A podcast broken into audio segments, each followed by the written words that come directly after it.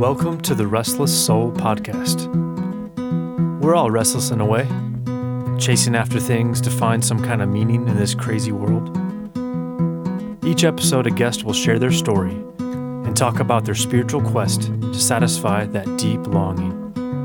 For me, I was restless before I knew God, and now I'm restless as ever. But enough about me. On to the pod. Well, Aileen, welcome to the podcast. Thank you so much. Thanks for having me. Thanks for inviting me. I was really excited.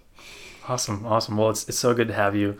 Um, and like I said before the show, you know, um, you know, when I was first coming up with this podcast, you know, I was just so excited to be able to talk to people and, and talk about, you know, what faith faith walks with the Lord really look like. And um, you know, I heard you give a talk um, at a young adult retreat not that long ago, mm, mm-hmm, and I remember mm-hmm. you were talking about your your journey with Jesus, and and before that, like I, I always like just really um, just really admired like your faith, honestly. Mm, thank um, you. Yeah, thank you for you're. You're welcome. Yeah, and um, and so you shared you were talking about just like what it's like on a kind of like on a daily basis, like uh-huh. how your prayer was like with Jesus and how you um, yeah, how you talk to him throughout the day, and, and it, it really mm moved me. mm Um, so yeah, thank you again for, for sharing that, and uh, yeah, I look forward to, to chatting with you. Yeah, yeah, absolutely. I'm I, I am ready. I'm ready. Can't get enough opportunities to just talk about Jesus. Let's go. Let's go. Awesome. Okay. Well, cool. Well, let's start. We'll start with just uh, tell me about yourself, um, yeah. who, who you are, and what you do. Sure. Sure. Uh, so I am originally from the East Coast. I'm from Connecticut, and I came here. Geez, this is my seventh year um, in Indiana, and I'm a speech language pathologist in the public elementary schools in Elkhart. And uh, so, working with a lot of kids who have a speech impairment or a language impairment, um, and that's that's that's my day job, um, and and I love it. Um, yeah, I've also um, I, I, work at the convent in Mishawaka. Um, at, I'm a switchboard operator there, so that's it's a lot of fun. Uh, and um, also do a lot in the in the local young adult community, which is how how we met. Um, so yeah, that's uh, that's a synopsis of me, I guess. Yeah, yeah. Um, yeah, my family still all lives back in in Connecticut. Uh, my sister actually just um, that's not true. My sister just joined uh, religious life in August. Oh, uh, yeah, yeah. So she's in California now. Um, oh, cool. yeah, yeah, it is cool. Um, but uh, yeah, I I have come to really love it here. Um, I miss mountains miss mountains and I miss the ocean. The lake's really cool, guys, but man, it's just not the same. It's not quite the same. I used to make fun of the lake though, and I don't anymore because I I people used to tell me that there are waves in the lake mm-hmm. and I didn't believe them and then I went on a really windy day and I was like, "Oh yeah, I'm not going close to those yeah, waves. Yeah. it's real. It's yeah. real." yeah. Yeah, so no, I I um I have come to love it here a lot. Yeah. Any uh, fun hobbies or fun facts about you? I tend to. Um, I am an introvert. I am. Um, so my my time uh, to myself is very very prized. I love to I love to go hiking. I love to be outside. Um, I I I love reading. I don't do it enough. Um, I have two cats at home. I like to um, I like to be at home and lay on my stomach on my carpet and read or pray or um, just uh, that's usually my coming home from work routine. no joke. Um, just just crash on the carpet. Um, and uh, yeah, I, I go for walks. I um, so that that's my, my alone time is very boring. It's very boring. Oh, I love no. it. It's perfect. it's so perfect.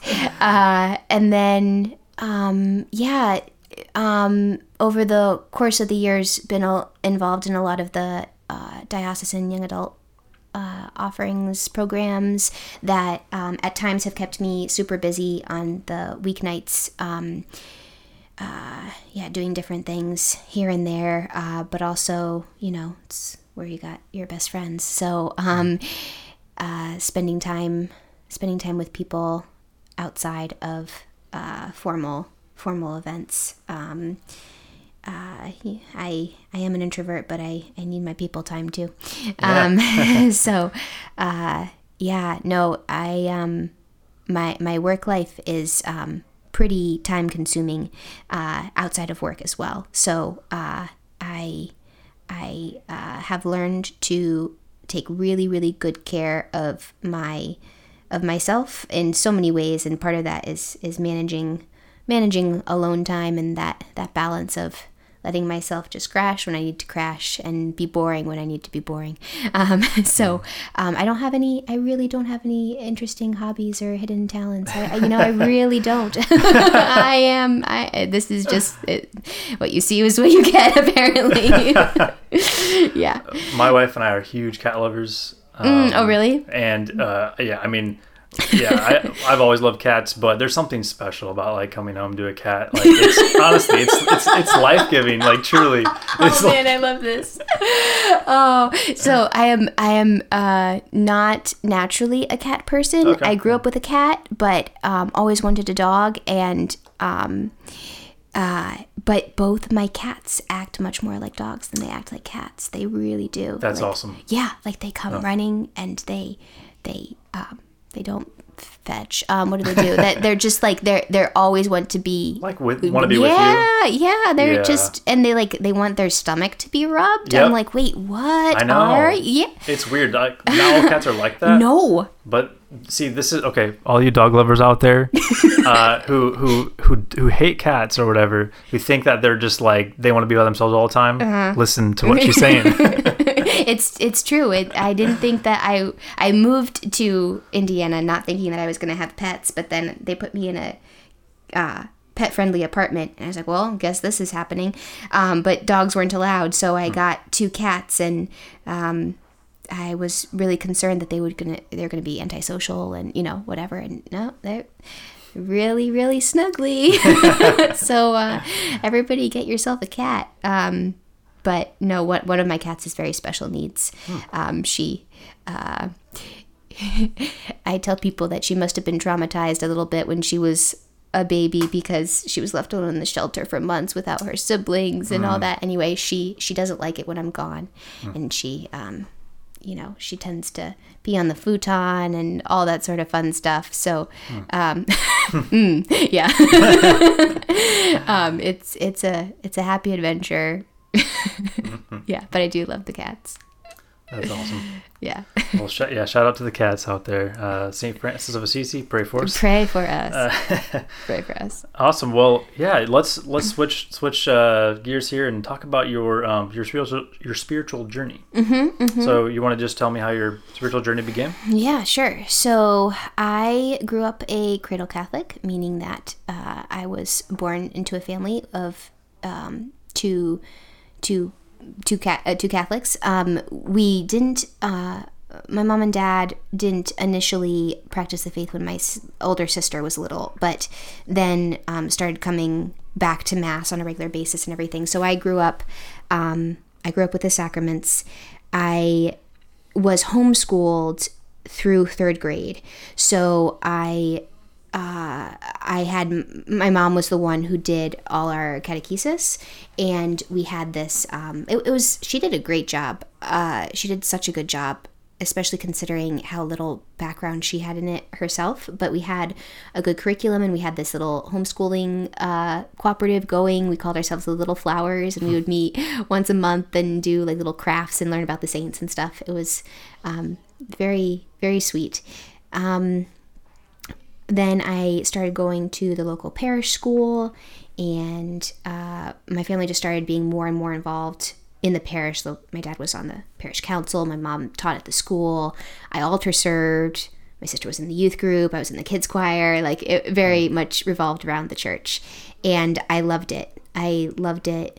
I loved it. I I felt like I um I loved what I knew about it. I I loved that I could I, I loved that I could recite the Ten Commandments. I loved that I could mm. say what the corporal works of mercy were. I loved that I had um, access to the church because I had a key because I vacuumed the church on Saturdays. Mm-hmm. I um, I loved I loved being in the church. Um, I I um, I had um, I had very real experiences as a little kid of um, that experiences that if I if I if I could be an adult and interact with that little five year old or six year old um, and tell her what the heck was going on, um, mm. it would have been really valuable. But I remember um, when I was six for months, um, I just cried every Sunday uh, because my sister could receive the Eucharist and I couldn't. Oh, and wow. I just didn't, um, I, I, I didn't have words for it. I just, my mom would, you know, ask me why I was crying. And I just like, I want to do that. I just huh. want to do that. And um, I didn't know why, you know, nothing. And my mom um, even asked the parish priest if I could uh, receive early. Um, and I, I didn't, but um, it, uh, so that I feel like was a, um, a grace, uh, just a, um, yeah, total grace. Um, that I like, there was something that I knew I wanted, even though I didn't even know what it meant. Um, and a lot of times, you know, you, you never pay attention at mass as a little kid, you know, but a lot of my daydreams were about, um, uh, were about the saints or about, um, knowing that Jesus was in the tabernacle right over there. Like wow. I didn't know anything about that. I just knew that he was right over there. And like, um, I remember I, I kept on having this recurring daydream that the church was on fire, and I would go. I just am imagining, like in my head, like I would say, I would go and get get Jesus, and I would like um, keep Jesus safe. I don't. I don't even know. Um, I didn't mm. have. I, I didn't know where that came from. I didn't know what to do with it, mm. any of it. But um, uh, I I um, but it was a it was a very real feeling. It was it, mm. there were very real things for me, um, and so so loved loved the faith, loved loved God as best as I knew how. Our f- home life, um, there wasn't a lot of prayer in it. We prayed before meals. Mm. Um, you know, we prayed during like Advent, Christmas, um, and you know sometimes there might have been discussion about uh, about God. Um, it, it, didn't feel like it came up a whole lot. Mm. Um, and, and prayer as a family wasn't really a thing. Um, how old are we talking, by the way, for you? Um, throughout, um, yeah, like, I, I mean, during homeschooling, my mom, you know, taught us the yeah. faith, but like in terms of you know our daily living and um, making decisions, or you know um, when good things happened and we cel- we celebrated, or you know mm. when scary things were happening and we were struggling, like um, that usually wasn't explicitly taken to God in any mm. way, or we weren't encouraged to take that to God. I, I just my, my parents didn't have that kind of experience themselves to know how to pass that on to us. Mm. Um, but like my, my um, both my parents, I think uh, my dad especially would often um, make the sign of the cross on my forehead, mm. um, just as like a blessing before I would go to bed. Or, mm. yeah, uh, I remember um, I had a a kid's Bible that my mom would read with me when I was really little. Um, yeah, it was the the faith was highly valued in the home, um, and you know I have everything. Like I attribute everything to that. Um, uh, but I don't think either of my parents had the prayer life, the relationship with God um, that um, that could have um, made it uh, a, a, real, tangible, lived thing mm. for us as a family. Um, so they, there's a lot of, of knowledge and like value um, passed down, but not a lot of like intimacy with God. Um, so yeah, uh, that was that was all kind of until age uh, I don't know twelve ish, and then and then my parents started having a really hard time, and uh, it ended eventually in divorce. Mm. It was a very fast unraveling of our family, and uh, we were so we were such a close family, um, and we were so highly regarded by everyone we knew as such a healthy and ideal family. Um, so I just felt so secure in my family. And then pretty much overnight, it was just gone. It was just gone. Uh, and, um, you know, there's, um, there's so much grief. There's so much loss. There's so much pain. Um, uh, oh, so going into freshman year of high school, several things happened at once. Um, my sister, who, my older sister by four years, um, we were very, very close. She moved away to college, and um, my mom moved out of the house the same weekend that I went to my first Steubenville Youth Conference. And Steubenville Youth Conferences are um, the, these uh, uh, events where high school students um, come and uh, to all these different satellite locations across the country. It's run by Franciscan University of Steubenville, and uh, it's really meant to engage kids in relationship with God um, through um, through the sacraments, through talks, through um, uh, lots of singing and craziness and age appropriate fun. Um, uh, so that first weekend um, was really profound for me, and um, the, the actually the first several years of uh, all the, all the years of going to those weekends, um, I had really real encounters with God, um, but um, yeah, I came home and I didn't really know what to do with with them, um, how to how to you know okay, um, I've uh, you know, I'm, I'm kind of skipping ahead here. Let me backtrack just a little bit. So that first weekend, I came home and my mom was gone.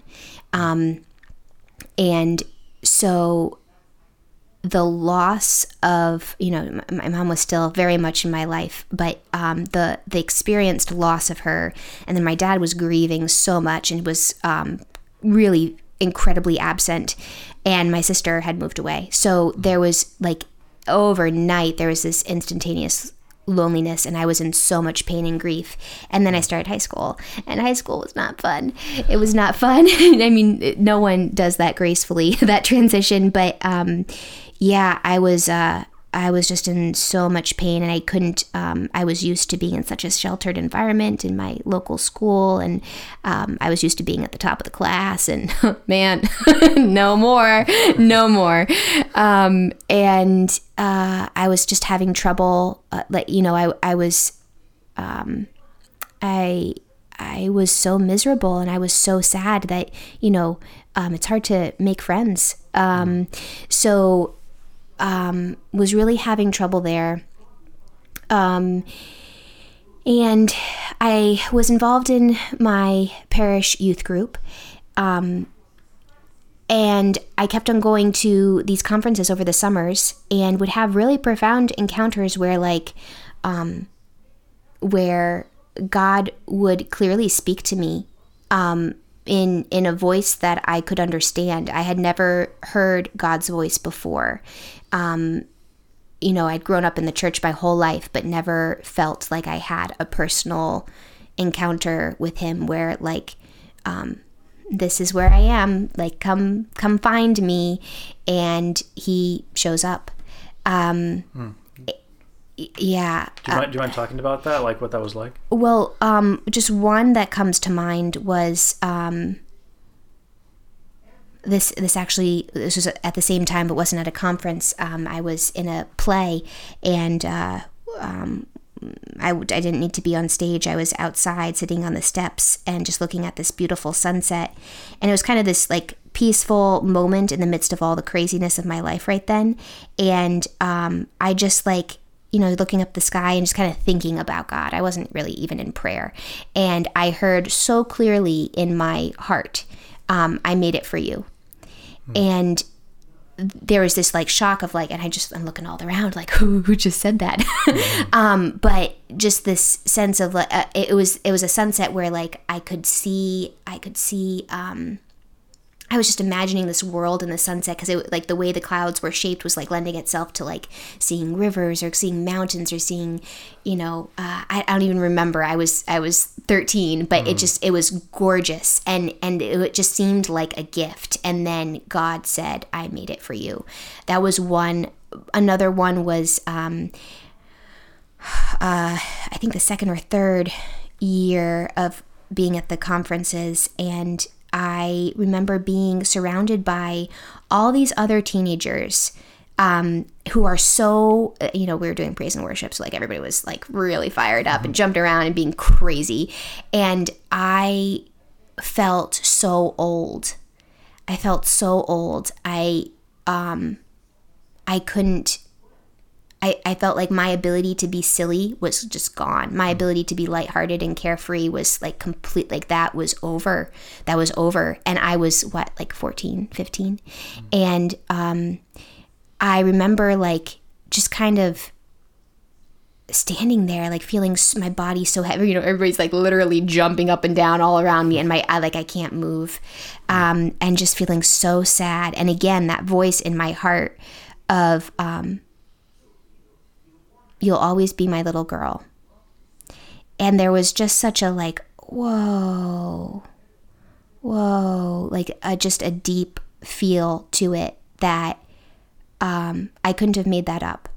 And I felt so connected to God in that moment. And I felt like there was a redemption of that moment. Like it, it like it was okay. Mm. Like I could still be someone's little girl. I could still belong to somebody and have a space in which I could be lighthearted and carefree.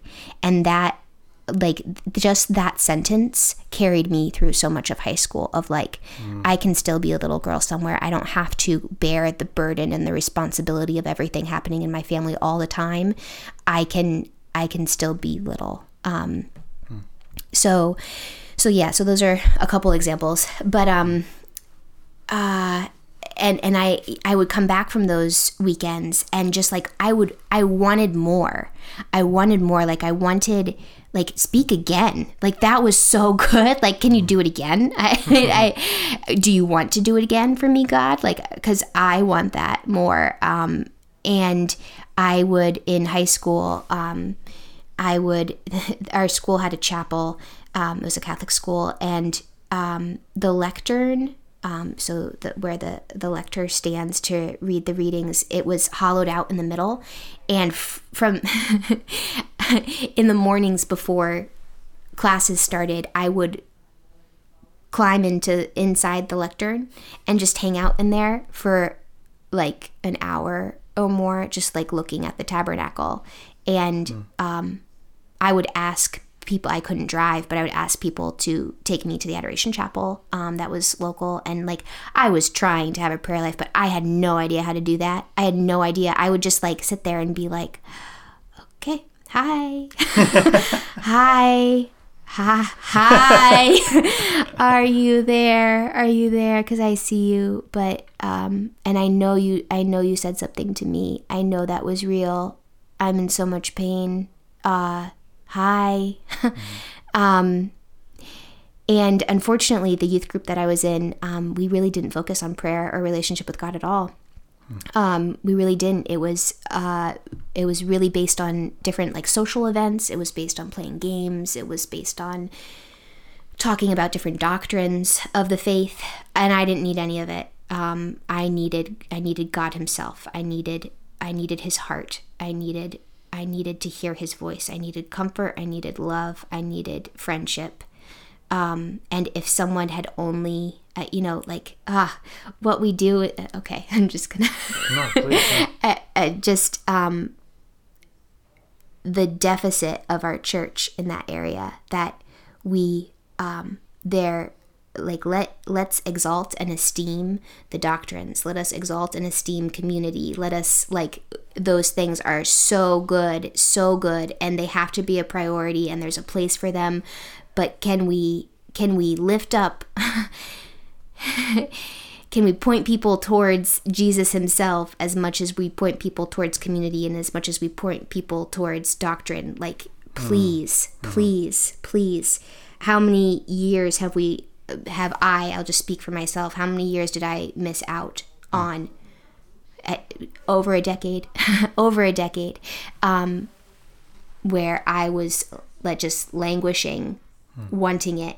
And if someone had given me just the smallest, smallest amount of encouragement or coaching or any of it, um, you know, I would have run with it.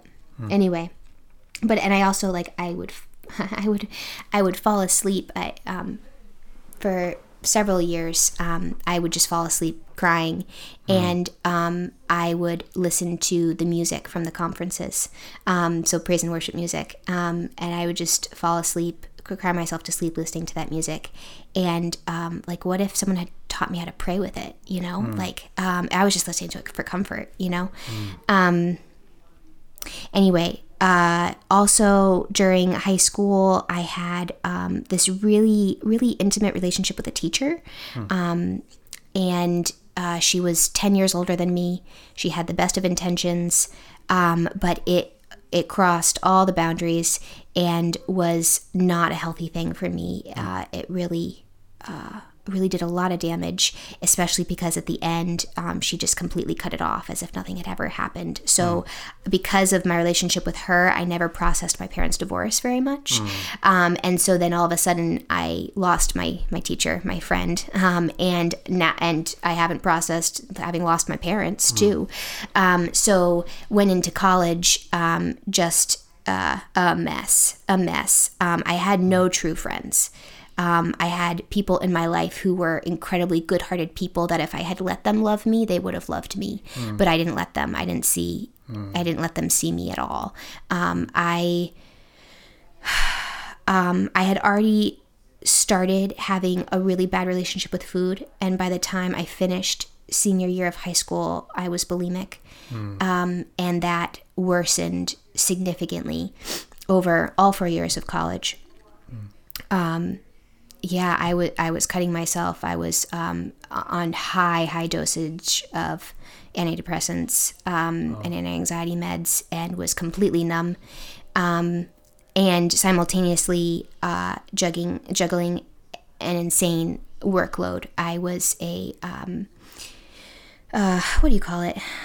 Work study student? Is that what we call it? Yeah. Um, and that had more hours than the typical work study job. So I was working in the schools, and then I had I was double majoring in uh, social work and communicative disorders. So it was just a, a packed plate. Plus, I was I was very involved in campus ministry, um, and again around lots of people who would have who would have supported me, um, but I I couldn't let anybody in, um, and uh, just um, I couldn't I couldn't I I, it, I just went from one distraction to another to another.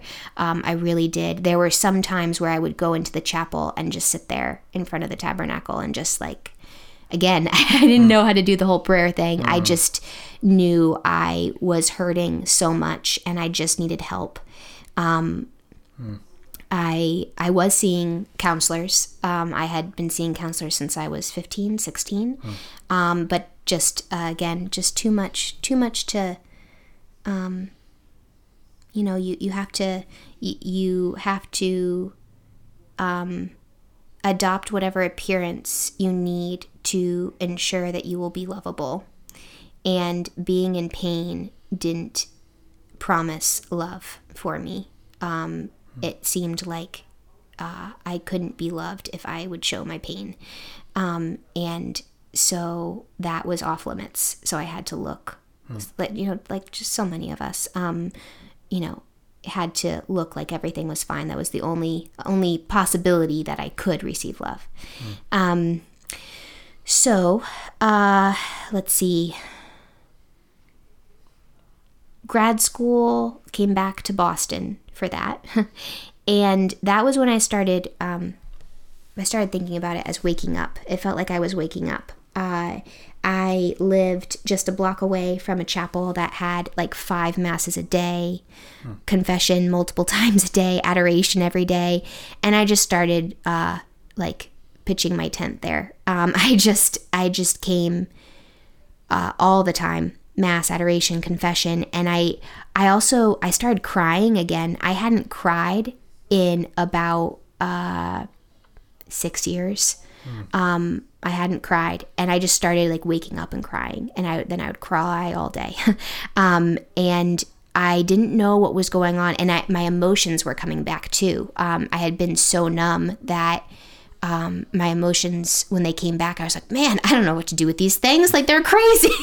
like, man, like, um, so I just started I started mass and confession. I needed to. Um, I, I started wanting to make an examination of conscience to to want to like okay where where's the breakdown here where am I um, what things are in the way of me having relationship with God what's what's stopping me from receiving the love that I want from God because uh, I had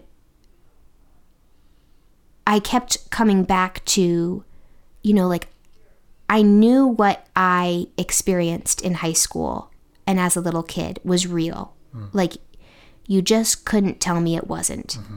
Um, it it didn't come from me. It didn't come from what I know what's inside me. it just yeah. didn't come from there. Mm-hmm. So um, I. It was like, okay, well, if that's real, then I just need more. I need more, and nothing like nothing can stop me.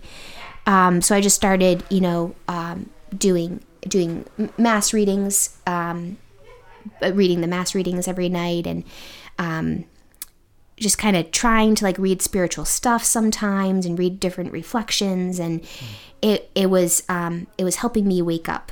Um, and then and then I graduated grad school moved to Indiana, and um, that's the first time that I felt like I was healthy enough to start getting to the underlying roots of things.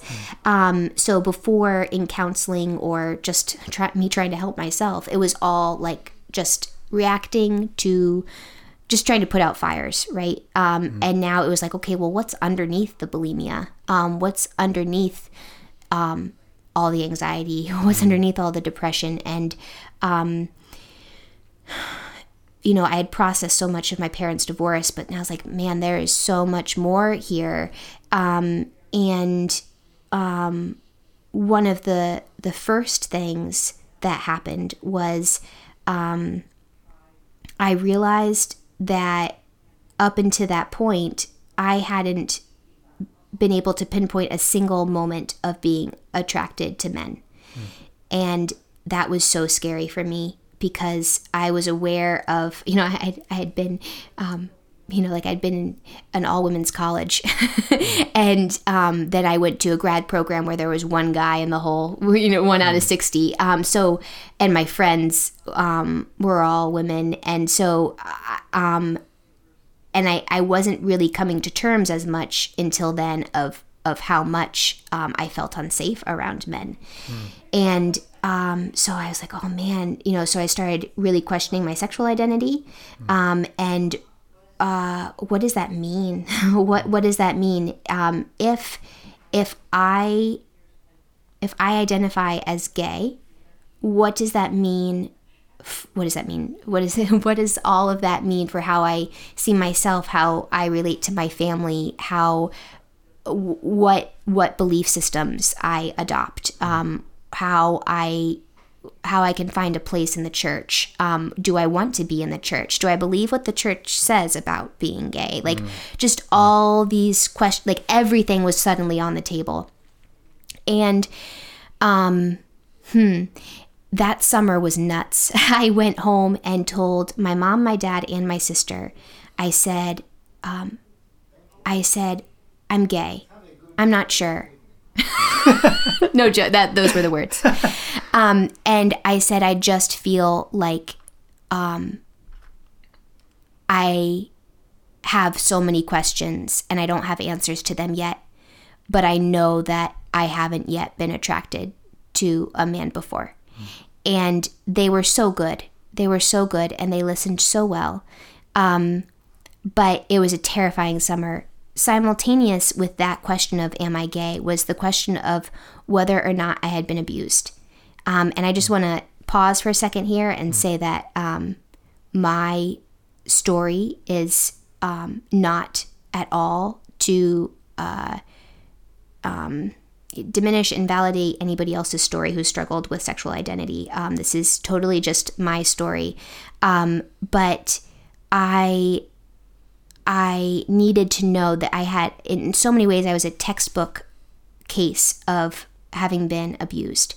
Um, and throughout my journey in counseling, pretty much every counselor had probed that um, and continuously probed that. Mm. And um, I just didn't, I couldn't put my finger on anything.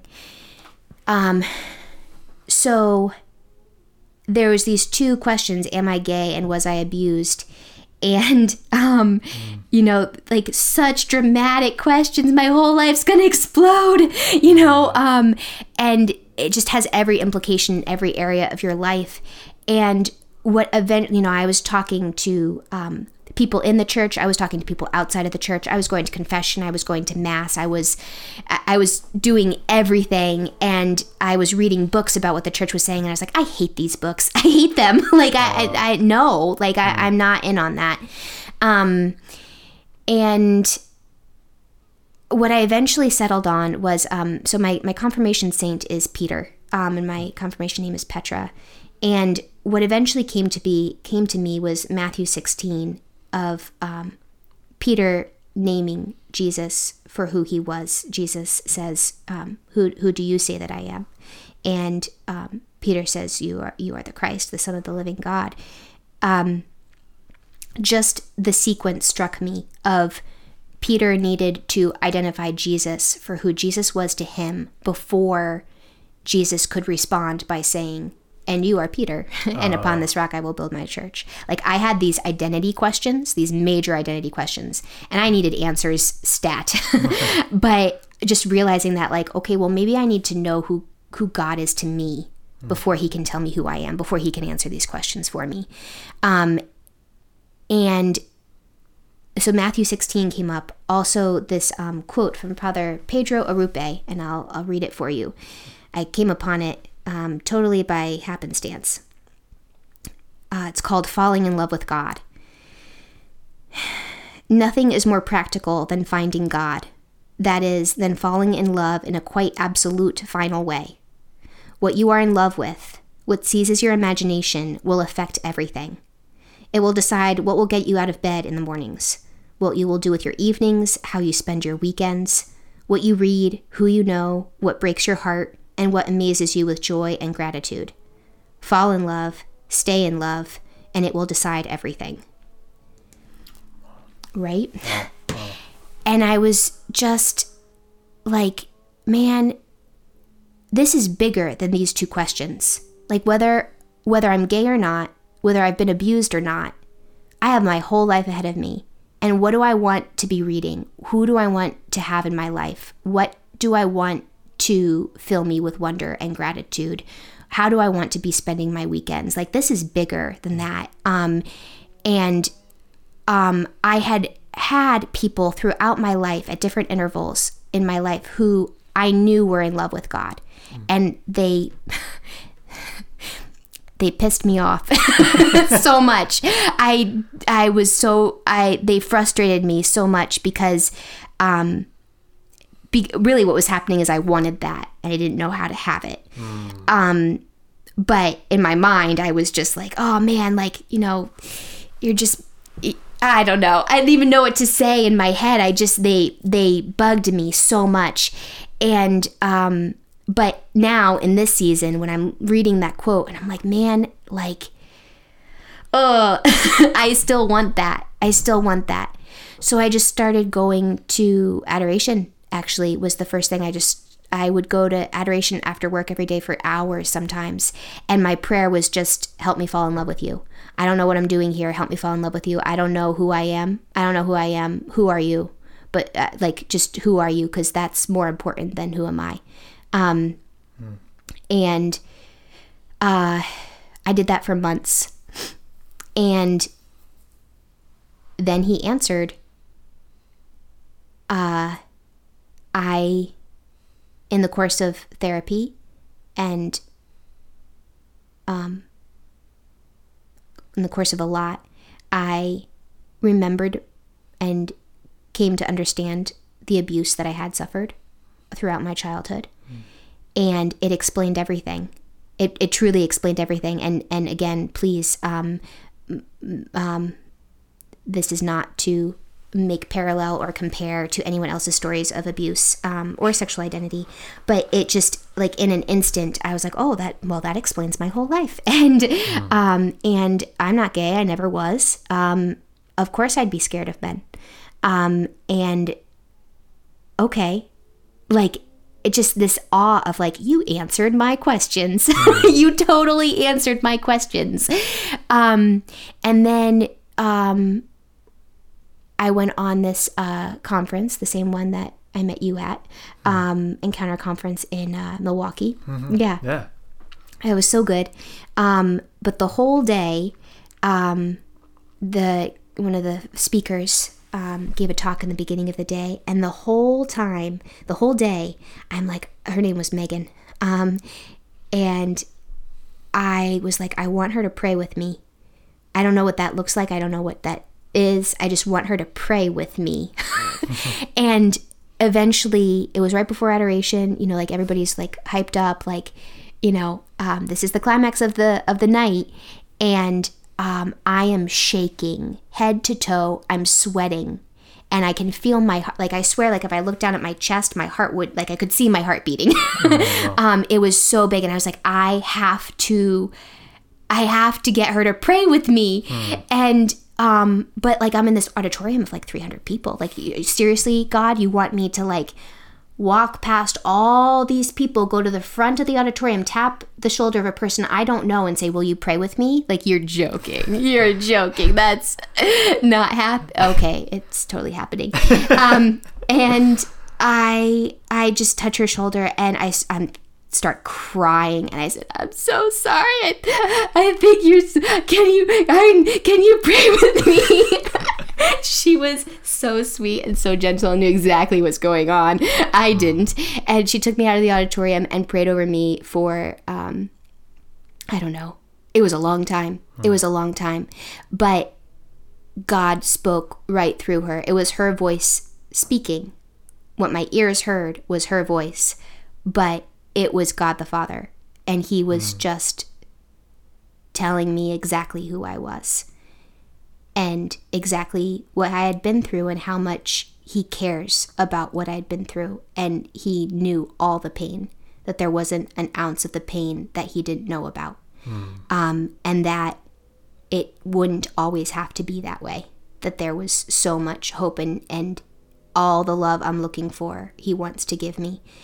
Um, and I, you know, um, my T-shirt was covered in snot. Okay, it just was. Um, and I eventually got up, and we were finished, and opened the doors back to the auditorium, and Jesus, the Jesus was being processed in the monstrance around the auditorium, and I opened the door, and he's right there. Whoa. right there. And i just dropped down to my knees.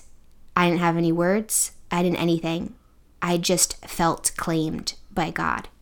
Um i just it was a very much like well the rest of my life is going to be different now. Wow.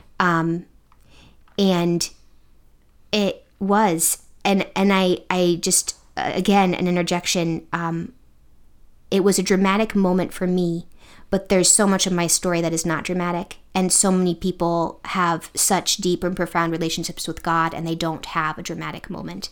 Um, so it, it doesn't have to be that way.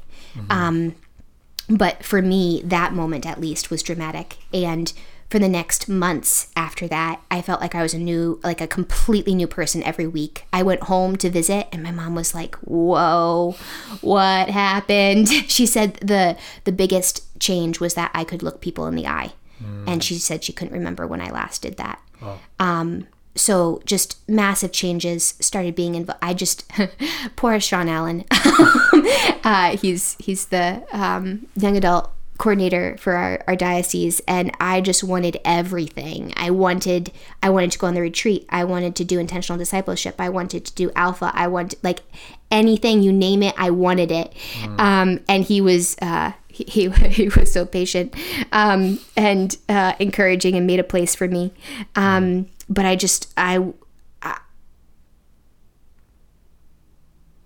my prayer life was exploding. I remember um, there were more instances of people praying over me and having encounters with God that were so real.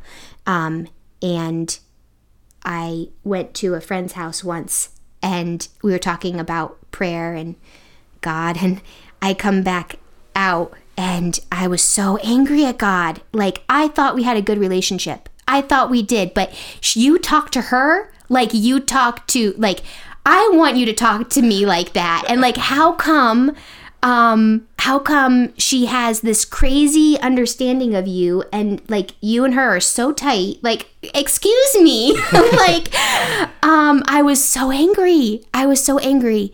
And the next morning I woke up and it was like, well, I, I just in my heart, it was like, well, so do, do you want what she has? Like, yes and it was it was just this like opening of just this outpouring of like grace and like so so how you how you how you get what she has is just trust first of all trusting your imagination because you have full access to me. And the way that you you um um it's not as uh formal as you think it is. It's not as forced it's so nat like let me let me love you in the way that you want to be loved. Don't don't don't want me to love you the way i've loved the saints. Don't let want me to you know love you the way that i love it like how do you want to be loved? Because i guarantee you i want to love you the same way. Um and that just opened so many doors and i had such access to god after that. Um and it just gave a lot of freedom. Um, hmm. And that's usually the point in my testimony, so more or less, where I, I stop just because uh, then we're at more recent times. That was like, uh, oh man, that was like, that was only, that was five years ago? Yeah, encounter that would have been 2015. 15. Yeah. I think it was actually November 12th. Oh, you remember the date? I do. Yeah. Nice. Yeah. Wow. yeah. Um, it was also around 8 p.m. and I know what clothes I was wearing. Wow. Praise God. That was a big moment for you. Mm. It was. It was. Wow. That's cool. Because when I think back, by the way, thank you so much for, for sharing Yeah, yeah. your story. Seriously. Thank yeah. Yeah. No problem. Um, yeah. Uh, thinking back to that, that, uh, um, conference was, it was, it was a sweet conference. It was. Um, and you know, now that you you mentioned a little bit about your story, you know, I don't know if, if I remember this correctly, but I want to say when I first um, met you, and then fast forward maybe I don't know six months or a year, whatever it was. I remember seeing you again, and I do remember something different about Really? you. Really? Yeah, Oh, that's funny. I remember thinking like, oh, like this, like, and then I got to know you more after that, and then I remember thinking yeah. back, like, yeah, like it, I just remember thinking like there was something that Different. different about you. So that's kind of cool. Yeah. Uh, and now I now I know why. Yeah. Yeah. What's going on? So yeah. that's awesome. Yeah. Yeah. Uh, it's really it's really incredible how practically God changes you. Like it's not it, it's not um it's not mystical. You know, like yes it is, but it, it's not like you can look people in the eye. You can you can um express yourself in a different way. Your body posture changes. Um, the way that you choose to spend your time, the like the decisions that you make, the way that you interact with people. And it's not just about like you know, quote unquote, being a better person. You know, like it's not just about like being nicer or being kinder. It's about like,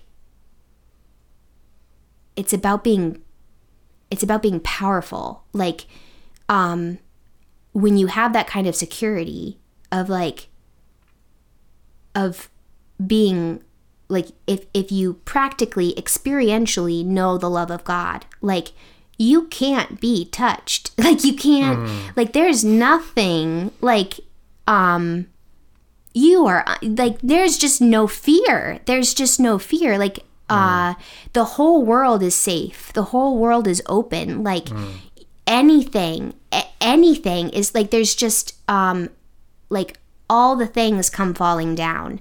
So so you can make decisions that you always wanted to make but you can't. Like as simple as telling someone that um, you actually don't want to spend time with them. Or um, telling people that you know when you said that that actually hurt a lot. Um, or you know choosing to um, spend the evening taking a walk by yourself and baking cookies instead of you know um, praying two rosaries and going to adoration or or um or just binge watching netflix.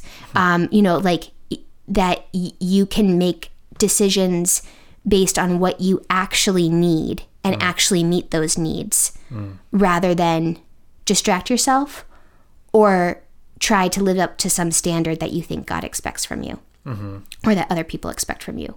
Instead, you can just be like, no, like, I, I need this. I need love this way right now. Um, and so I'm going to make sure that I get that. Um, and what does love look for me right now? Um, and it's going to look different than what it looks like tomorrow or in two hours. Um, but just to be able to um, make those kinds of decisions where before your whole life is is structured by like I have to do this or I can't do that, and the the have tos and the can'ts just explode because because you're loved because you're loved. So you don't you don't have to do anything. It's not about what you do anymore. Um, and the things that you think you can't do, you totally can. you totally can, um, because there's there's just no limits or expectations anymore. Like the whole world is just open because you're loved. Um, and until you've actually experienced that, everything's just lip service. You know, um, it's just, uh, yeah, it, it um, it doesn't actually change anything. You know, I had lit like th- this is my story. I'd lived my whole life in the church. I could tell you the corporal works of mercy when I was seven. You know, like th- th- this was not new to me. But my heart, my life, my decisions, my relationships, my posture, my eye contact, my everything mm-hmm. changed overnight when I experiential, experientially received the love of God. Mm-hmm. Um, it was no longer abstract. There was nothing abstract about it. It was in my body. Mm. Like you feel it in your body, and until you feel it in your body, mm. you you don't really know. you know. Um, yeah. Yeah, that's awesome. Uh, there's so much to talk about there. I, we could talk for six hours, honestly. We so can. we can. We can. Can we please? No. Um, but because what what as you're speaking, like it makes me think about how um, being loved uh, is um, grounds your identity, and uh, and identity, as you mentioned, affects everything, right? Everything. And I've been learning so much uh, recently about that, how um, being loved um, affects everything. Um, You can see uh, the bad side of it in the world. Obviously, I th- it's, so much comes from a lack of love, lack of love from from you know family members. Yeah. But uh, you know, my wife, she has such a beautiful family, and um, I've gotten to know her dad really well Yeah. um, in recent months, and we're in a men's group together, and uh, and so I see the kind of man that he is. You know, I know his dad. I know, I know the grandpa, Okay. um, and he's an awesome man as well. And so I have just. Uh, I'm just fascinated, you know, when like I love Sarah so much, and so I, I want to get to know her more and kind of like what makes her tick, and Yeah. Yeah. and um and so uh so i just I, I realize how she's been loved and it gets exactly what you're what you're talking about because she's so confident Yes. I love her confidence and Yes. I don't have that. Oh, and so I'm I'm just like um yeah, I, I don't think of myself as a confident person. Yeah. Can be very indecisive and and i'm like i know exactly where you got that from Mm-hmm. because of the love from her father um and uh, so good. It's right. so real. Yeah. Guys, this is so real. it, it is so real and it's you know you talk about posture you talk about eye contact you know all these things are it's it's a lot of it's linked to confidence it's it's uh, a better way of saying it is am i safe exactly. right now Yes. Yes. am, is am i good you know right now. Yes. um yeah is everything gonna be okay yes. Yes. and uh and you sharing your story um you know i my parents i experienced divorce as a as a child Mm-hmm, um and by by the miraculous power of god 9 years later they actually were were, were remarried oh gosh. which wow. which i know like hardly ever happens and um Yeah. and i can't i i it, is totally a, a miraculous thing yeah. um, and, I, and I'm so thankful. Um, but as I've gotten older and I've gone through counseling, and there's there's a lot of damage that There's was done. so much pain. And uh, during the during a, ha- I would say maybe half of those years, I didn't see my mom at all. Like I had no contact with oh her gosh, from wow. like three to like six or seven. Oh wow. And so it was Oh just wow. me and my Three dad. to six or seven. Yeah, so, there's, so there's a lot of like Ben. yeah, so a lot of issues there um, that are Oh, like coming back. Yeah. And so, um, I know I won't get too into my story, but you know, the uh, divorce is, gosh, as you know, is traumatic, and and so I have realized in in counseling, uh, uh, more recently that I often don't feel safe, Yeah. and it's not even like, uh, oh, somebody's gonna attack me. I'm I'm thankful that I'm thankful Right. that I don't have that fear. Right, right, and A lot of people do. Um, but for me, it's like it's hard to it's hard to describe it. It's it's just like um, this uneasiness, uh, this um, like you know over concern about what people think. Yes. Um, this uh, just like uh, almost not even thinking of myself as trustworthy. Right, Trusting right. your own decisions. Yes. Um, and so yeah, like, and I, and I would imagine a lot of that uneasiness is because my family life wasn't Absolutely. stable, right? Absolutely. I never knew like you know, um, and my my parents there's a lot of dysfunction there, but there's a lot of wounds around you know like uh like you know uh, one of my parents like you know are they going to leave us like that was a, a common Yes. a common thing that that actually like was Was real. was real and like verbally expressed like Oh, you know gosh. not gonna be around kind of thing Oh gosh. and so that that uneasiness affects everything. It, it- yeah, of course, it would affect your uh, easy to affect your posture. You know, you're hunched over, Oh, you're gosh. uneasy, or Yes, like yes. or like, can I trust people? Yeah. and yeah, Yeah, because love is rest.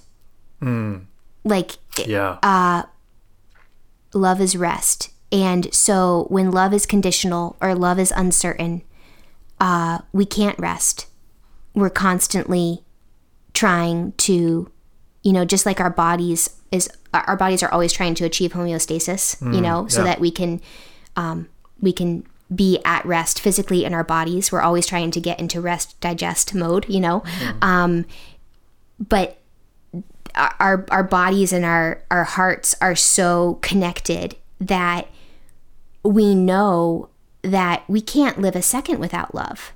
We know that. Yeah, So when love is conditional or when we're afraid we're going to be abandoned or when we're afraid that love won't stay, yeah, we can't possibly be at rest. So our entire existence becomes about how can I ensure that I'm going to get love. And that's when you adopt every role, mask um, you can think of to be the person that will get you the love that you need.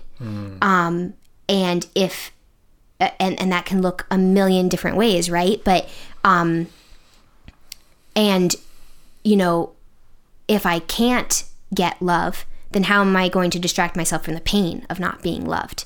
How am I going to get myself to rest? Um, because uh, we we we have to be loved. We have to be loved. Every cell in our body knows we have to be loved. Like there, there's just no there's no arguing about it. There's there's just no other truth than that.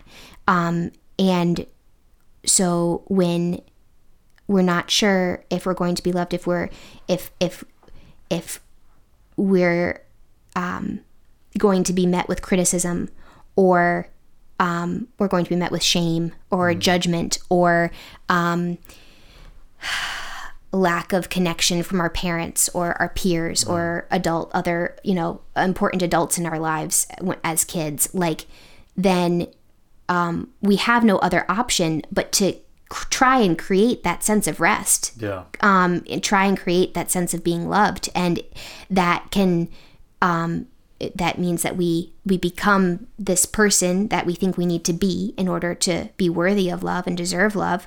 Or it means i'm going to manipulate the situation to get the love that i need. Yeah. or that means i am completely helpless to get love so i'm just going to distract myself from the pain of being unloved.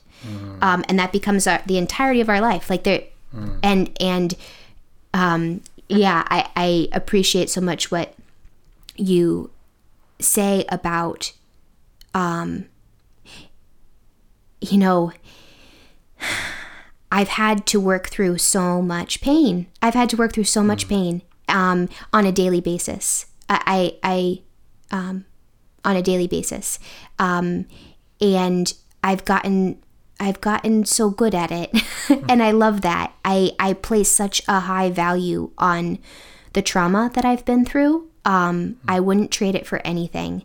Um, but it's really hard. And there are times when, um, you know, you have close friends in your life that have come from a place of such security and love, like Sarah, that you're like, man, like, wow. Yeah, it sounds so nice. it sounds so nice. And it sounds so like, Yeah.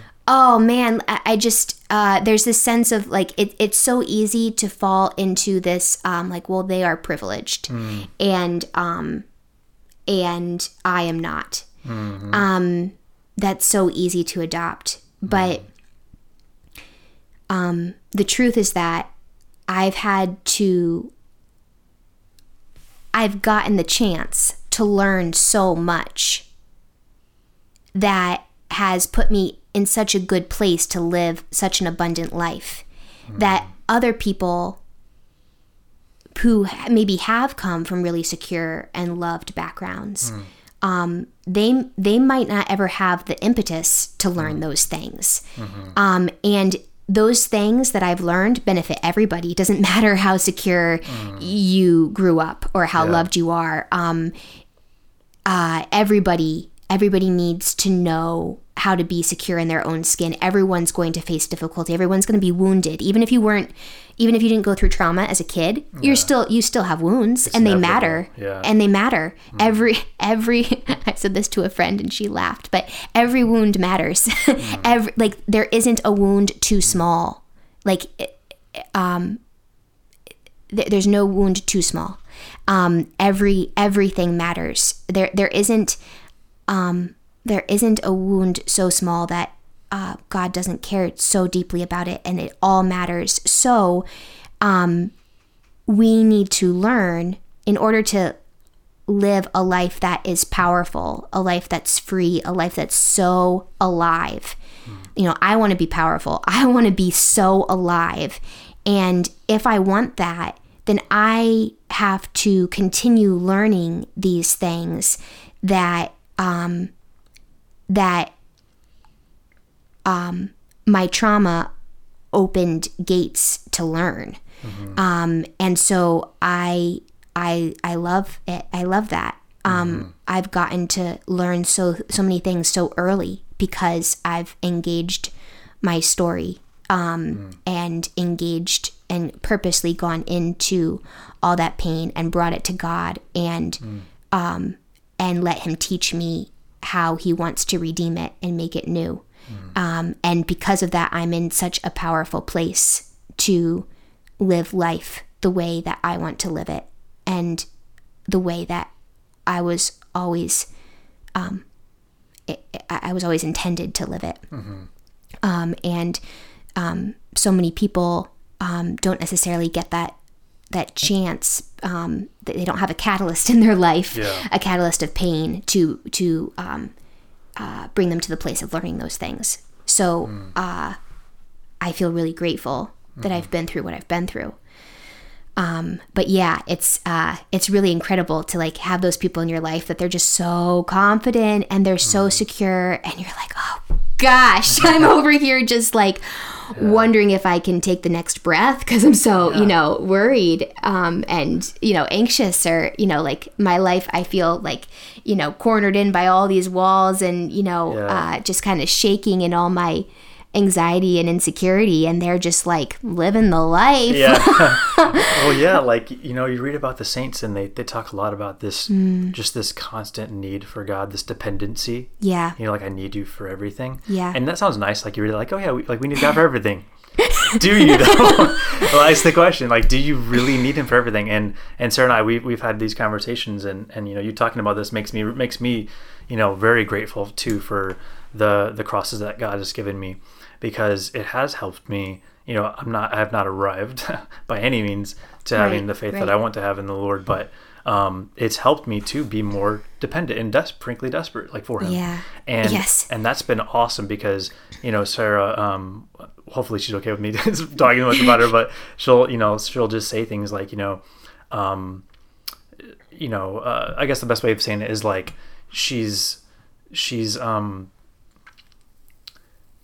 yeah she she's just desiring she's desiring that she's desiring the dependency um and she's thankful that I can that I can help her with that Yeah. Yeah. um, and all of us are, are, are working on that but Yes. i've realized like i think that's a part of my role like Mm-hmm, you know spiritually in this marriage like i think that's where i can i can help and i can shine because Mm-hmm. because i know every second as you mentioned every second like i'm desperate for god i got so many issues i got so many problems right. Yes. you know Yes. uh, I said earlier, God's like my drug because a lot of my story involved drugs, Mm-hmm. and so it's like, it's like, yeah, like I, I literally need him. Like I, I need him every second, and without him, I'm I'm I'm doomed. Like I, um, yeah. So, um, that's been so helpful because I I'm constantly reminding you know like like that's my role is like hey like you know we need Jesus like we need to go pray we need to do these things, and um and uh, it's funny because from the outside someone could say oh well like you know um like the lord loves you like why do you feel the need to do all these things? Yeah, but it but it's like I, I get where that's coming from but it's like you don't understand. Like No, i was i was i was rock bottom before Yeah, god. yeah. and uh and i feel like even now every day um i i have pain. You know i have um i have uh Loneliness. yeah loneliness. I, i've yeah things that i'm just like i'm dealing with where um I, I just don't feel okay. I don't feel safe or whatever. And um and yeah and the lord's love is is he, it's like um he'll give us as much as we want from him you know and if if you don't feel a need for him Mm-hmm, Yes, you're not going to yes, ask as yes, much yes. but if you if, but if you but if you do have a huge need you're going to ask everything everything, everything, and you'll get everything. And you'll get everything. And you'll get everything. Yeah. Yeah.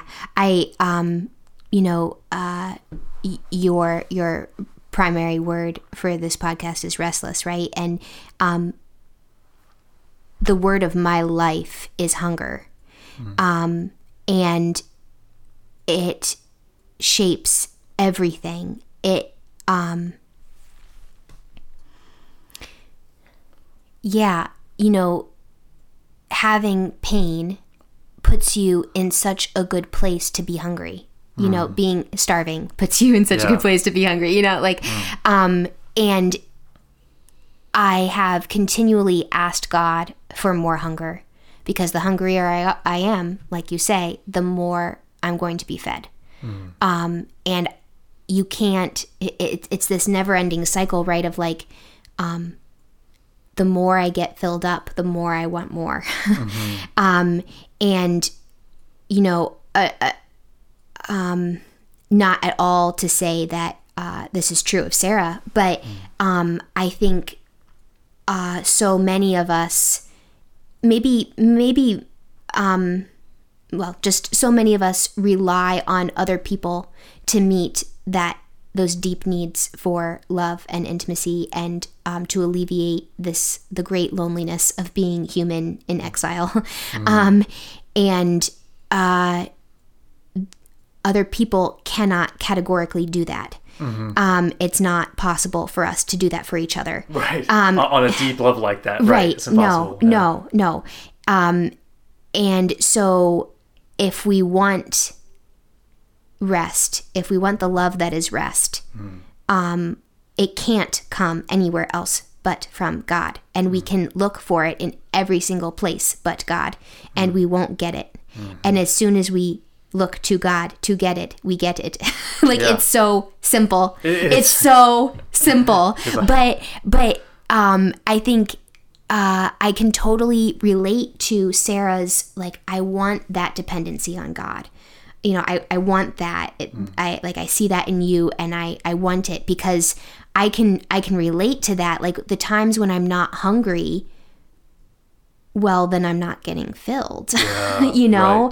And so. I still have the same loneliness. I still have the same pain. I still have the same daily wounds and the same past traumas. And um, I still have the same needs for to be seen and to be understood and to be heard and and and to have connection with other people. And um, and if I keep on trying to um, look to all the people to take care of that for me, it's just going to be a bigger and bigger mess. It, it, and it, it the, just the the catastrophe of that just never ends. Yeah. it never ever ends.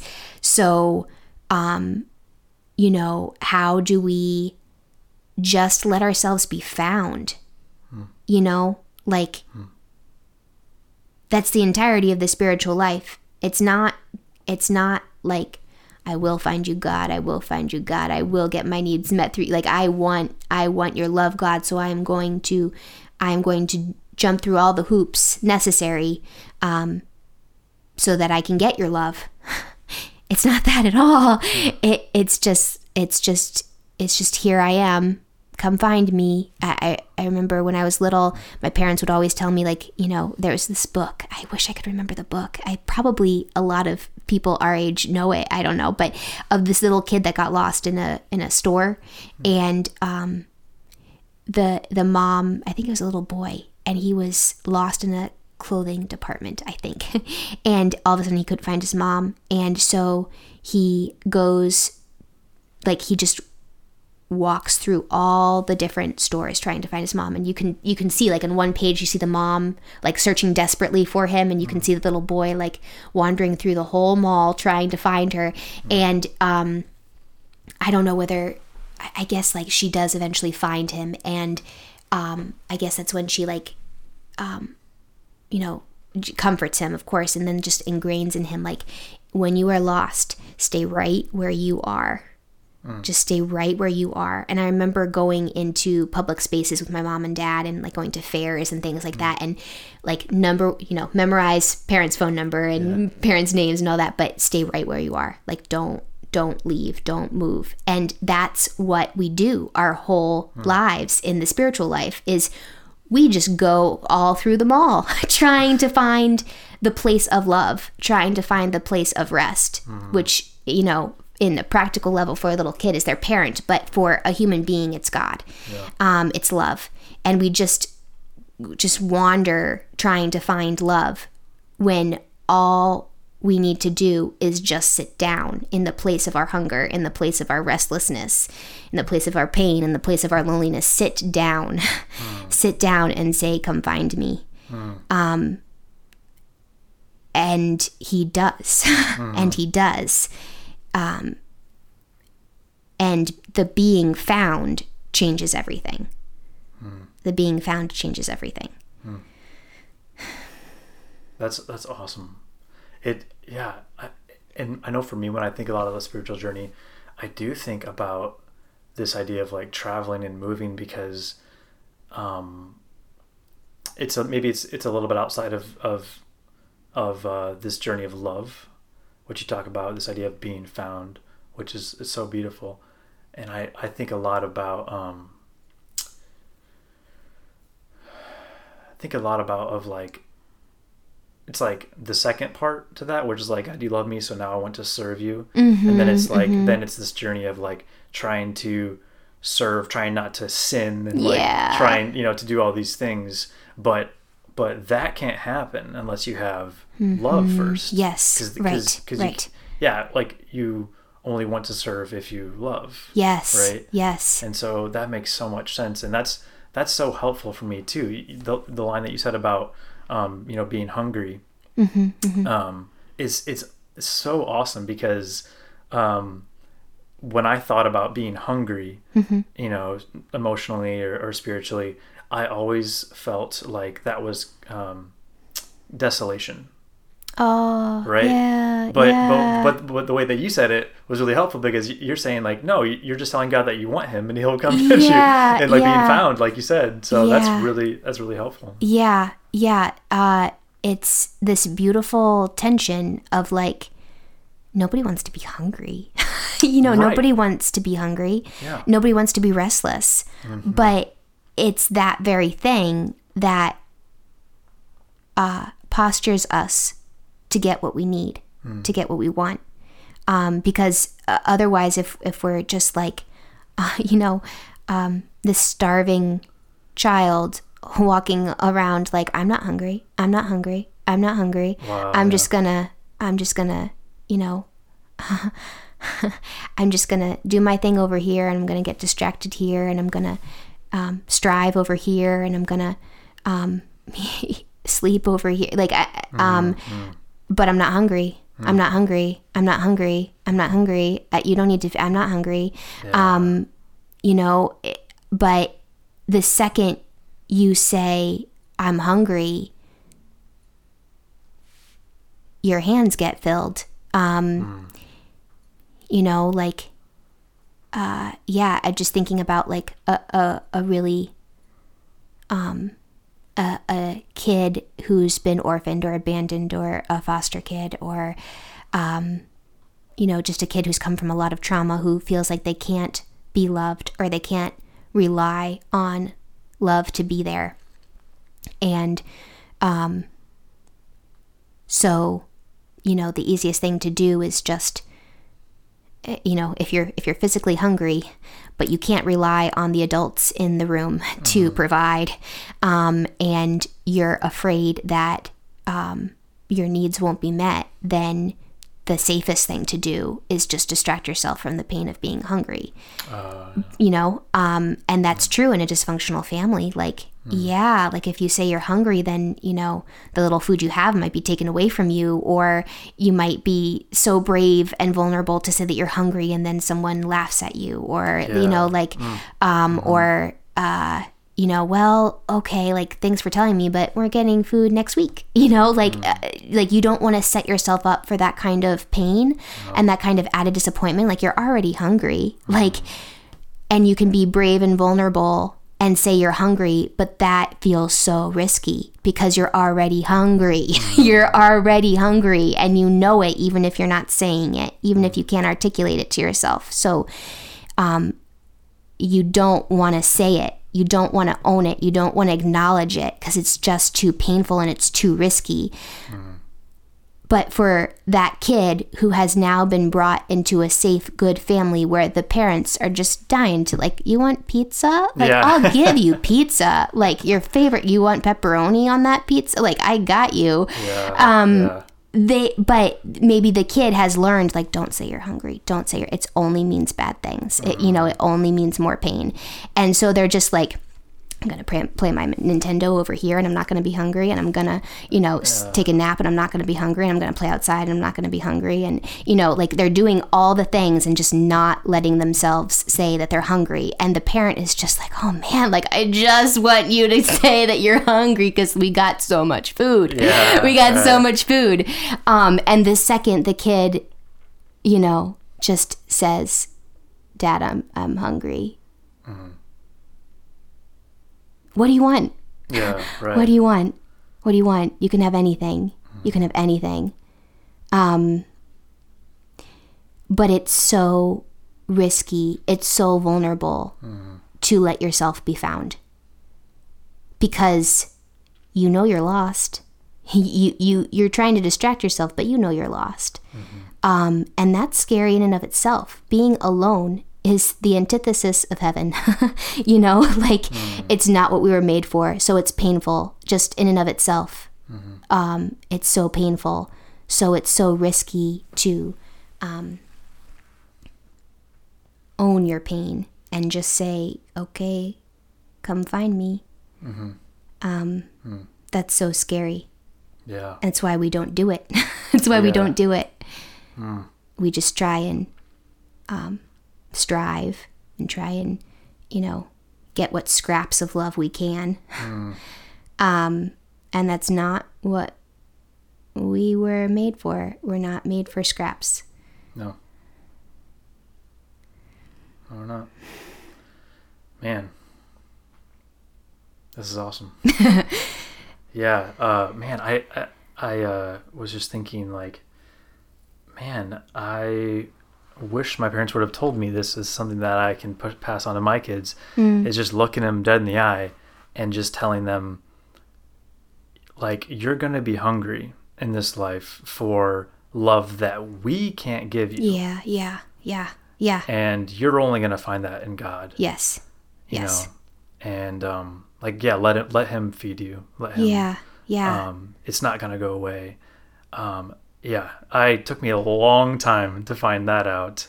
But uh yeah, people don't speak about faith that way, no, no. you know. it's it's such an abstraction it's such a head thing um and uh you know i just yeah you know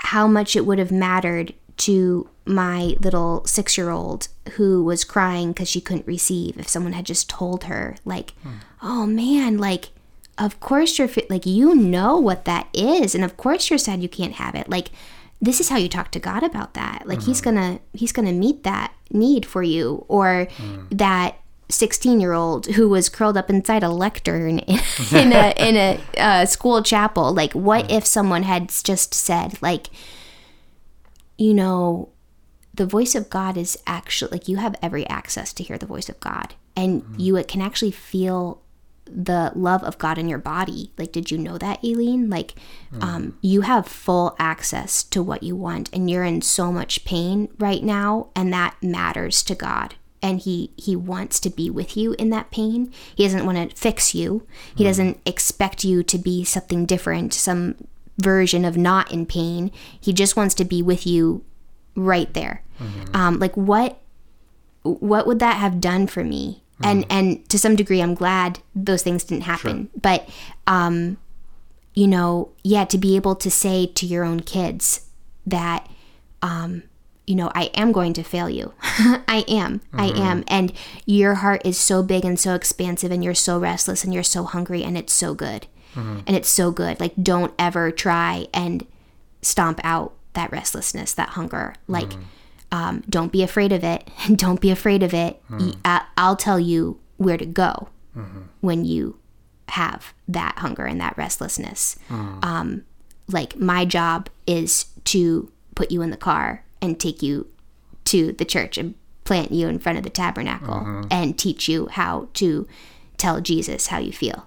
Um, And my job is to entrust you to the saints, and my job is to um, teach you that with God, you can make sure that all your needs get met. Um, that's my job. But don't you ever run from the pain of being you. like don't um, don't try and cover it up. Don't try and distract yourself from it. It's such a gift. Like I know it's hard. Um, I want to be with you in that hard. I want to be mm-hmm. with you in that pain, and I will love you as best I can. But I'm not ever going to be able to satisfy it mm-hmm. myself, mm-hmm. and that's good. But don't don't think that your needs are too great, that your restlessness is too big, that your hunger is too much, because it's not. It's not. and I want you to have more hunger. I want you to have more restlessness. I'm going to pray that over you every night. You know, like, um, I want more for you. So I'm going to ask for more hunger. So I'm going to ask for more restlessness because I want more for you.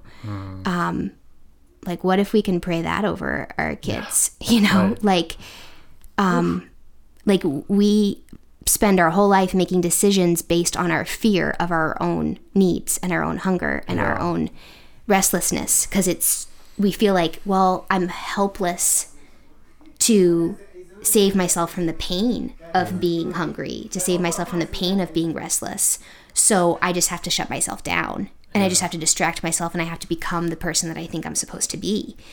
But what if we didn't have to be a certain type of person? and what if um, what if the pain actually wasn't too much? What what if that was the the the key to everything we wanted? Um, everything we wanted. And we we placed such a high value on our hunger and our restlessness. And what if that was the most important thing about our hearts? Um, that like, w- what if that was the holy of holies in our heart? Um, like, what if that was the thing I loved most about myself is my hunger? I've spent my entire life trying to shut down my hunger, you know. um, But what if that was what I loved about myself the most? Um, because it that's what gives me access Yeah. to God. That's what gives me access to food. Um, what if I treated it like that? Um, the things that make me more hungry, the things that make me insecure, the things that make me scared, the things that make me feel abandoned or alone, like bring them on, like more, you know, like, um, you know, that's so, um, you know, uh, I can say that now because I'm not feeling triggered in this very moment, you know? like I I'm feeling fine right now, so I can say these things, but you know, uh 5 hours ago when my last trigger was um you know, I didn't want that pain. I didn't want that pain, Yeah. but um but it was a gateway to more love. More love than I had 10 hours ago. More lo- love than I had this morning. More love than I had last night. And so what if we what if we loved the things that caused us pain and hunger and restlessness because they were just access points. That's all they are. Yeah. And we don't have to be afraid of them. We just have to walk through them. Yeah, exactly. Yeah, there, there are, uh, you know, compass to God, the, the Mm. daily reminders. It's like, man, if I, Compass. yeah, if, if I viewed it that way, like that, that was, that pain was a reminder to look up, you know, at God. just like, look up. man, I would, hmm. yeah, we would be grateful Mm-hmm. um, to be more in touch with God. Um, yeah, if if it keeps us closer to Him, then bring it on. Right, right. Um, yeah, no, that's awesome. Well, we can. Uh, we've been talking for for for a while, and this has been so great. Um, I, I, have s- I have so many more things I want to talk about, but um, Yeah, yeah. may- maybe as we can try to uh, to wrap it up. Um, Sure.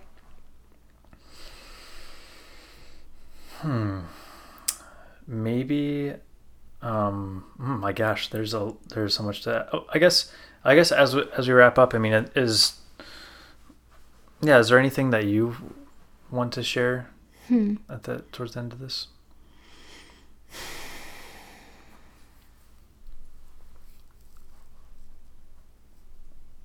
He's so much more kind than we think he is. He's so much more kind and loving than we think he is.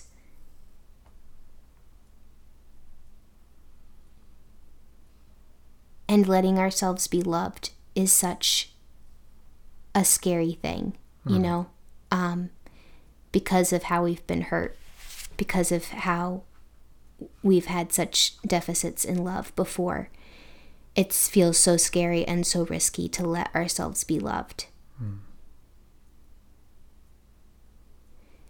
Um, but he honors the smallest things, you know, like he he comes with such abundance for such small offerings. Um, you know, like all I prayed was help me fall in love with you. You know, like that. That's all I prayed. I didn't do 17 million novenas. I didn't go to daily mass. I I didn't um I didn't like commit myself to you know staying up all night in reparation for souls in purgatory, you know? Like I said help me fall in love with you. And he honored it. He honored it. Um and we so often think that we have to do the things or be the person that will make him come to us. And it's just not true. It's not true. Um, he wants to be loving, He wants to be kind. And, you know, on a daily basis, when I experience His kindness and it surprises me, like, and I don't mean like, I'm not talking about like, um, I need this thing to happen in my day and he provides for it. Like that is absolutely the kindness of God. Um, or I don't need this major life outcome to happen and it does. Oh, and it, it you know what I mean? Um, Yeah. it, uh, it, I don't mean that. I mean, I'm in pain and I bring it to prayer and the way that he relates to me, the way I see him in my heart, in my mind's eye, and what he does in response to my pain completely surprises me, completely blows me away. Um, being surprised by the love and the kindness of God. He's so kind. He's so kind. He's so gentle. He's so encouraging. He just um there is there is nothing that doesn't feel good about it. You know, like um it's so it takes so much courage sometimes for us to just let him do that for us. Um, but every time we do it, whether it's 17 times a day or whether it's the first time, every time we do it, we're a totally different person. We're a totally different person and it has practical implications for how powerful and alive and free we are and the kinds of decisions that we can make and the kind of life that we want to create for ourselves um, it changes all those things on a practical tangible level um, so doesn't matter it, it doesn't matter what our long and short term goals for our lives are like um, it doesn't matter in what form we want to be loved. Um, the more we just let Him love us, um, the more we're a totally different person and we're more alive and free and powerful. Um, and you don't have to do anything or be a particular way. Um, and and also that there's help you know like there there's help there um you know anyone can contact you right if they need help. Um anyone can contact me if they need help. Um there is a whole church. There's a whole church of people. The church this is what I know this is going to be a whole other podcast episode, but the church is not supposed to be this kind of inaccessible hierarchy of structure that's just abstract and governmental and all that. The church is supposed to ensure that we have intimacy with God, period. Mm-hmm. And it's supposed to give us access to that. So whether it's the Pope or the priests or you and me, hmm. we're supposed to be encouraging each other and loving each other into relationship with Jesus. Hmm. So if we're like, man, um, you know, Ben or man, Aileen, like, I think I've been actually trying this. I, I think I actually have. And, you know, I've been doing it for a couple months and nothing's happening. Or like, you know, I know, I, I know what you're talking about. And I used to have that, but I don't anymore.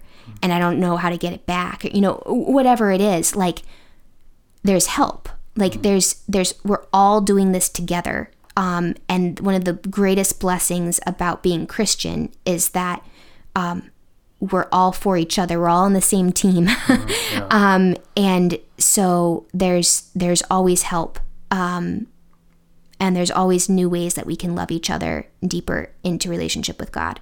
So um, yeah, to to avail ourselves of community and uh, dialogue, and to not be afraid to to ask for help, too. That's so important. Hmm. Um, yeah, just wrapping it up. Uh, in my men's group, uh, one of the uh, guys shared with me, and this totally relates to what you were saying. Mm. He he talked about how um, it was basically just a story of this uh, um, this girl who is like little girl, and she um, she would do this thing where she would she would like you know go up on a couch and then jump off the couch onto the father's like back, you know, and like grab on. Mm, yeah. And she would just do it all the time. And then one time she did it, and he like um, like didn't like notice that. And then as soon as she jumped, he looked, and then he he, he like caught her just in time. And she and he was like, "What? You are gonna hurt yourself? Like, like seriously, you know, you got to be careful when you do that." and and she's sh- like, she's like, she's like, "But you're my dad. Like, you'll always catch me." Ah. and I thought, wow. And and he was talking about how like that's how it is how it should be with us with God. Yeah. And kids, you know, they get that. They um, know that, it, That yeah. trust, or like you know, and their parents, and um, and yeah, do we have that trust in God? You say, you know, you said it's so risky. It's so it's it is risky Yeah. It, because we could fall. Yeah. But the but the lie that the enemy tells you is that he you know you'll, you'll you will fall and like you, you'll, right, you'll be right. caught. But we know that we'll be caught. Um, and uh, just like as you said with you know hunger, um, you know the lie that the enemy says is that you know you're not hungry. Mm-hmm. Or, or if you are, you can you can feed yourself, right? mm-hmm, Um, mm-hmm, mm-hmm. And uh, but um, if you made someone believe that they're not hungry, then they'll never want to be fed. You know, Right, right, Um, right. and so uh, but when we can um, embrace it risks and all Yes. risks we know that there's no risk but um, it can seem It can seem so scary. the human side of you right has that risk that you feel of, of what if um, but um, but god's gonna always gonna catch us Yeah, he's yeah, always gonna catch us yeah. Yeah. And and the more we go through that whole process of, of letting him catch us over and over again, the more trust we have that he's going to the next time. You know, Mm-hmm. like, um, yeah, it um, trust is something that um, you know sometimes in the church we think about trust as being like this capital virtue and like we have to trust God. Um, and yes, but the way we trust is getting loved over and over and over and over and over and over and over and over and over again. You know, um, we we're loved into trusting someone. Um, you can't you can't manufacture trust. Um, you just have to be loved into it. Um, and we can't be loved into trust without letting him love us. Um, so uh, yeah, the more the more we let him love us, the more naturally like trust is the natural response to love. it, it's the natural response, you know. Um, So uh, if we want to live a life that's full of trust, where we can like take great risks, like that little girl off the couch, um, then uh, we just have to let ourselves be loved. yeah to get to that point. Yeah, yeah. It's awesome yeah, sweet right. awesome this is so great i'm gonna have to have you back again to talk more honestly Part two. I know. I don't want to stop either. yeah. Thank yeah. you so Thank much, you, Ben. Aileen. Thank you so much. Thank you. Thank you. It's been wonderful. Um, so yeah, um, yeah. Keep keep doing your thing, girl. Thank you. Thank you. Thanks.